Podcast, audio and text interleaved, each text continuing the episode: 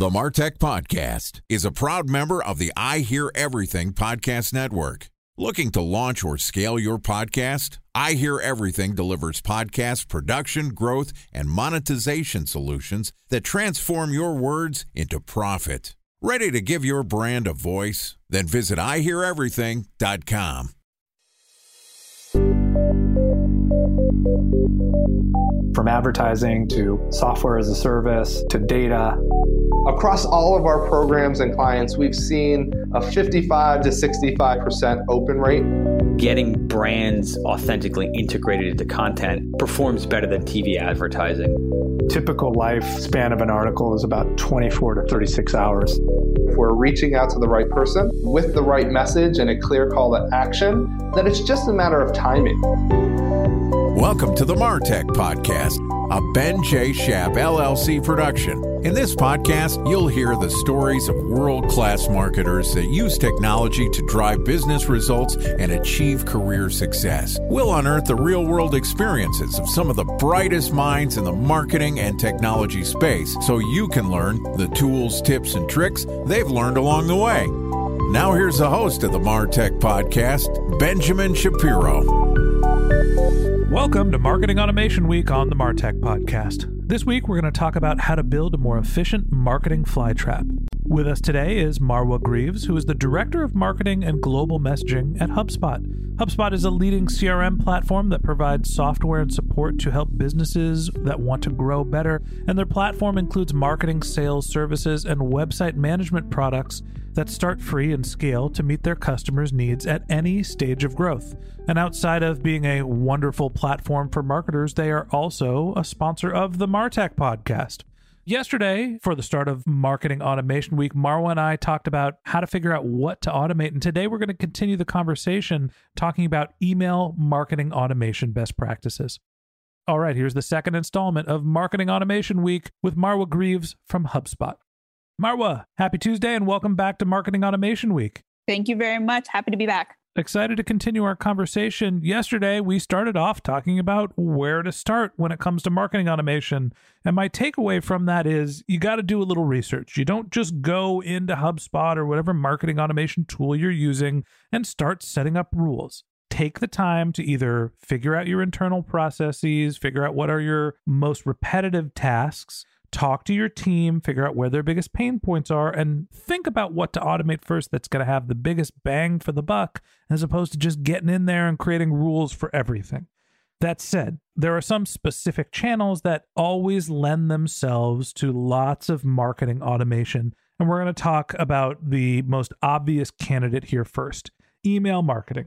There are a million ways that you can automate your email marketing efforts. Tell us where do you advise marketers to start when they're thinking about their email marketing? And is this actually the biggest and most impactful channel for marketing automation? So I think it obviously depends on your business, but I think you start with where is the most volume. So for us at HubSpot, we see the most volume and we see the most need for automation and see the most need for I don't want to call it hands on help, but the biggest need for some type of assistance when people are getting onboarded onto the product. So that feels simple, right? You will always have people who are either getting, whether you're a B2B or B2C company, getting onboarded onto your products, understanding your website, usually have a lot of volume coming from there and where people are looking for information and where they're most interested in hearing from you and when they'll be the most eager to hear from you. So that's one place that we start is getting people onboarded. I think newsletters can be really powerful and is probably common best practice.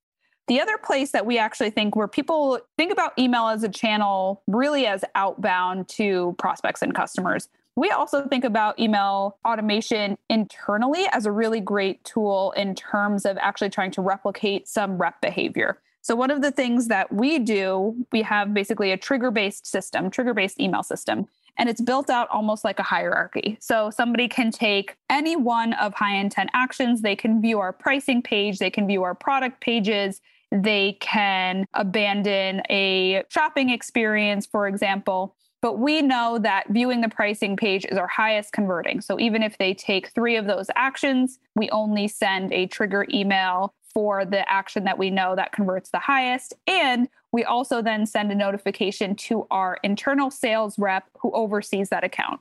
So people usually think about email onboarding as an outbound tool. And yes, it is great for that. And there are a ton of use cases I'm sure we'll talk about even more. But I would also push the listeners on this podcast to think about how can I actually use email internally to notify teams, especially your sales teams, of high intent actions, of product releases that will be really important, of things that will just allow them to do their jobs better because it can be just as powerful internally as it is externally.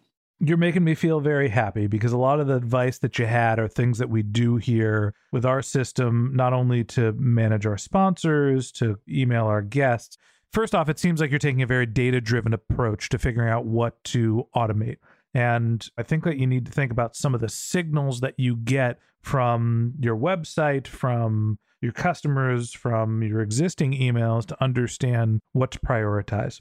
It sounds like if you're sending the same template or the same email constantly, that's something that's rife for automation.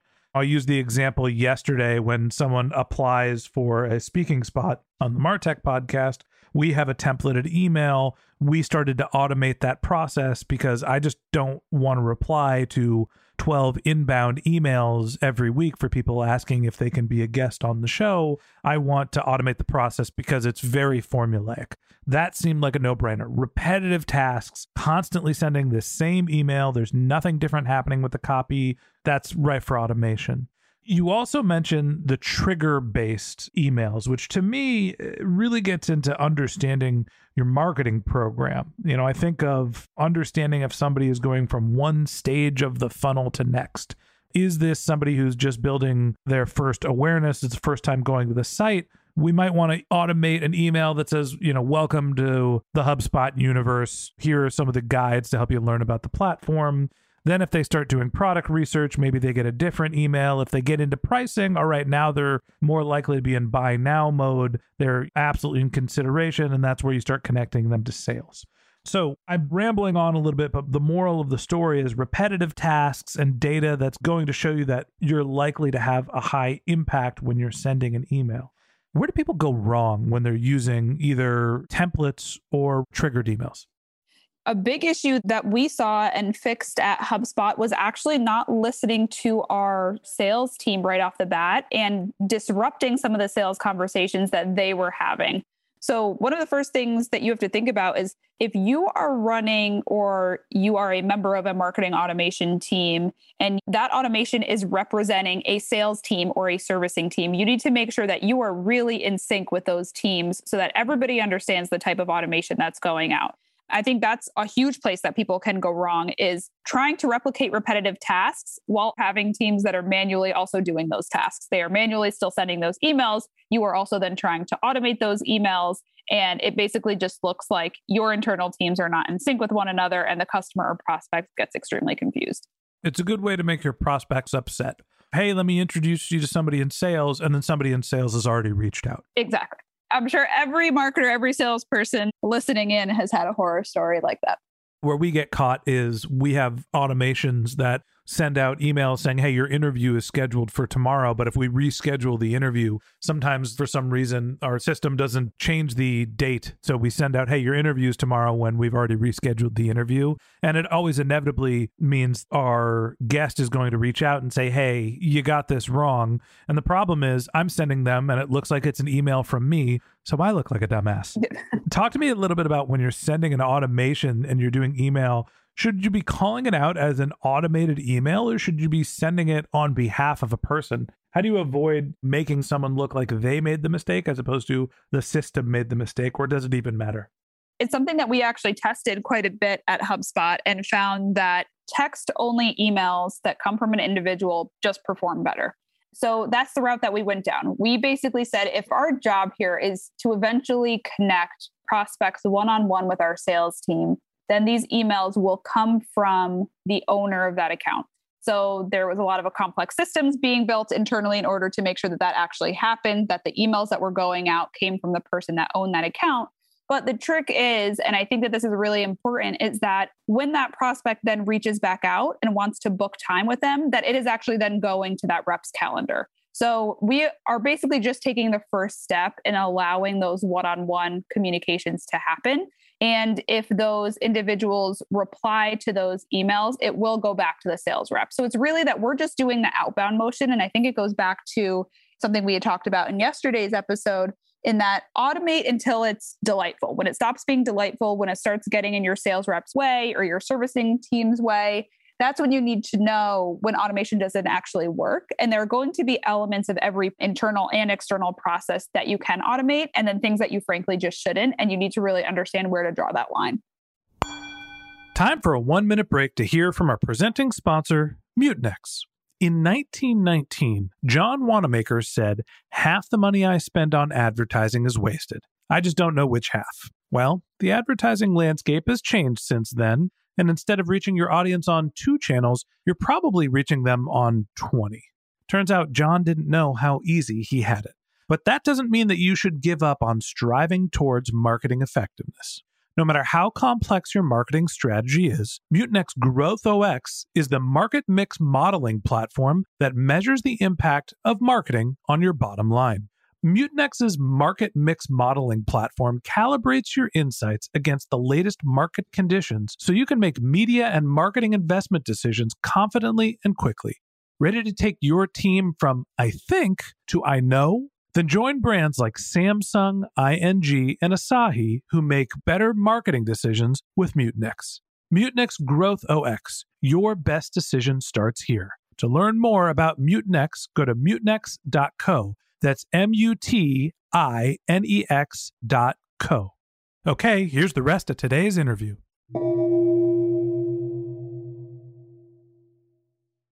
A special thanks to our presenting sponsor, Mutinex. Ready to take your team from I think to I know?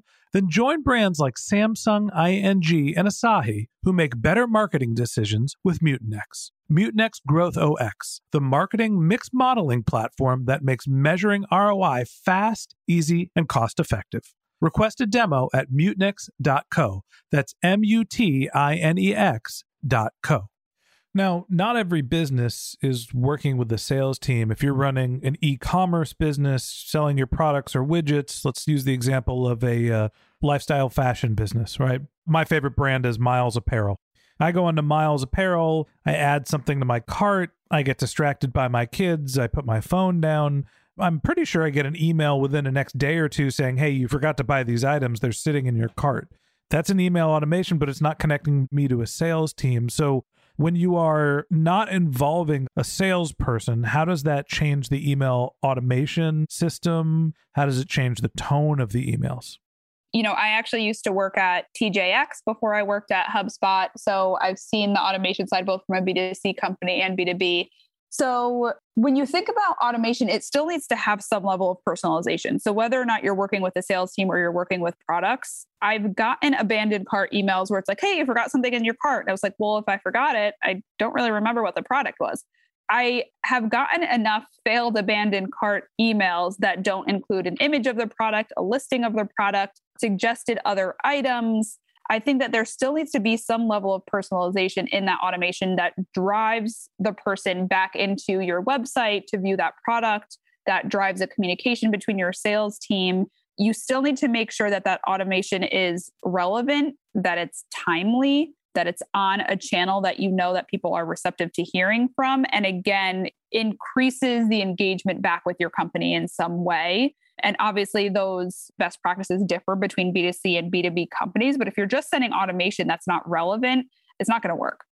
The email that comes two weeks after you abandon your cart saying, Hey, did you still want this product? At that point, the answer is inevitably going to be no, right? There's a time and a place for these triggered emails. How do you figure out what the right rules are for your business? Often marketers are setting up rules. Well, if somebody comes to my website four times in a month, then I'm going to send them an email because they've shown some interest. They're coming back to the site. And it's just really an arbitrary number that they're picking. Four visits as opposed to three. That must mean they're in the consideration phase. Let's send them product information. How do you actually figure out what is the right trigger and then matching that with the right message? This is where it goes back to understanding data, but also there are kind of two places that you can start with automation. And I talk about this with my team a lot. You can start with high volume or you can start with high intent, or you can do both. You can kind of pick a use case in two areas. So, what I mean by this is there's a ton of volume that will be coming to the homepage on your website, hopefully. That doesn't mean that those people all have high intent to buy. They might be people looking for jobs, they might be students. There, and this is specific to HubSpot. They might be looking to sign up for our academy. So they're not looking to purchase products, but there's a lot of volume there. So if we can capture a small percentage through automation to speak with our sales team, that's great. Or you can start with high intent. And so the likelihood that somebody who's looking at your pricing page is interested in potentially buying is probably pretty high. So I think if you don't have an analyst or a team of analysts to help dive in, then that's probably a good place to start is say, okay, let me figure out what are my goals for this year? Am I really looking to increase engagement to my website? Am I looking to increase sales? And that will kind of direct you to the either high intent or high volume use cases.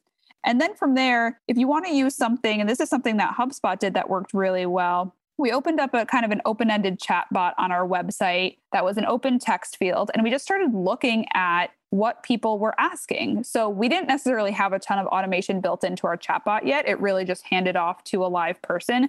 But what we did is we built up those chat logs over time and said, hey, okay, 50% of the time people are asking about our products, pricing, looking for our academy, or looking to explore our blog. We can now build those four options into our automation. So, a lot of the times, even though your intent is to build this great automation program, you really do have to start by digging into the data. And a lot of the times, you kind of have to open it up to an open text field, an open ended question, look at your email replies if you're looking to automate email. Start by there. It has to be pretty manual. You have to get your hands dirty and just see the questions that people are asking so that you know you're starting in the right place. You want to start at a starting point that isn't just a guess.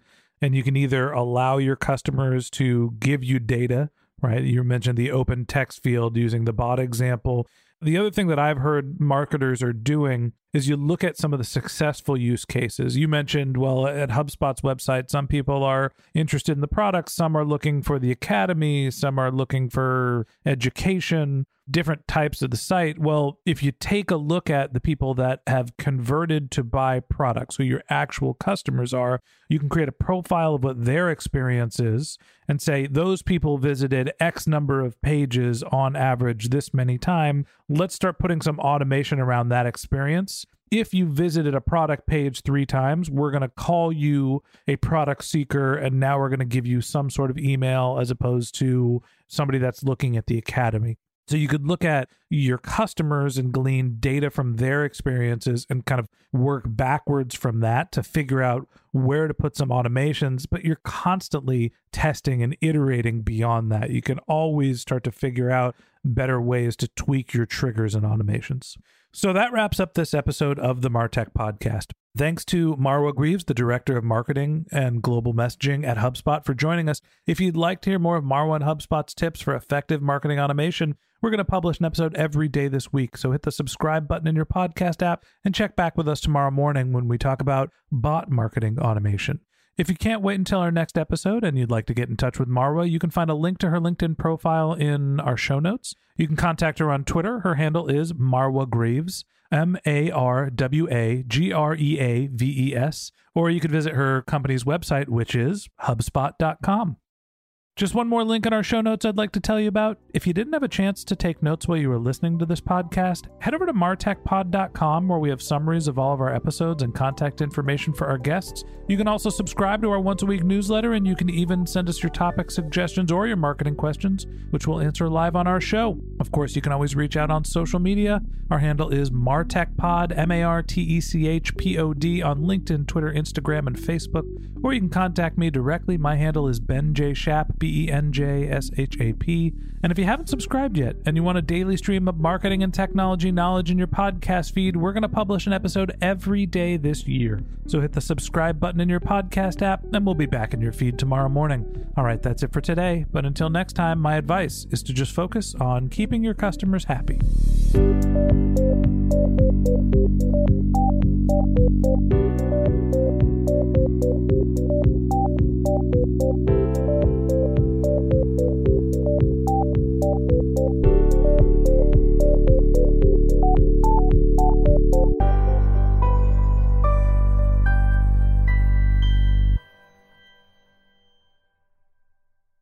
Thanks for listening to the Martech Podcast, and I Hear Everything production. Looking to launch or scale a podcast like this one for your brand? Then visit iheareverything.com.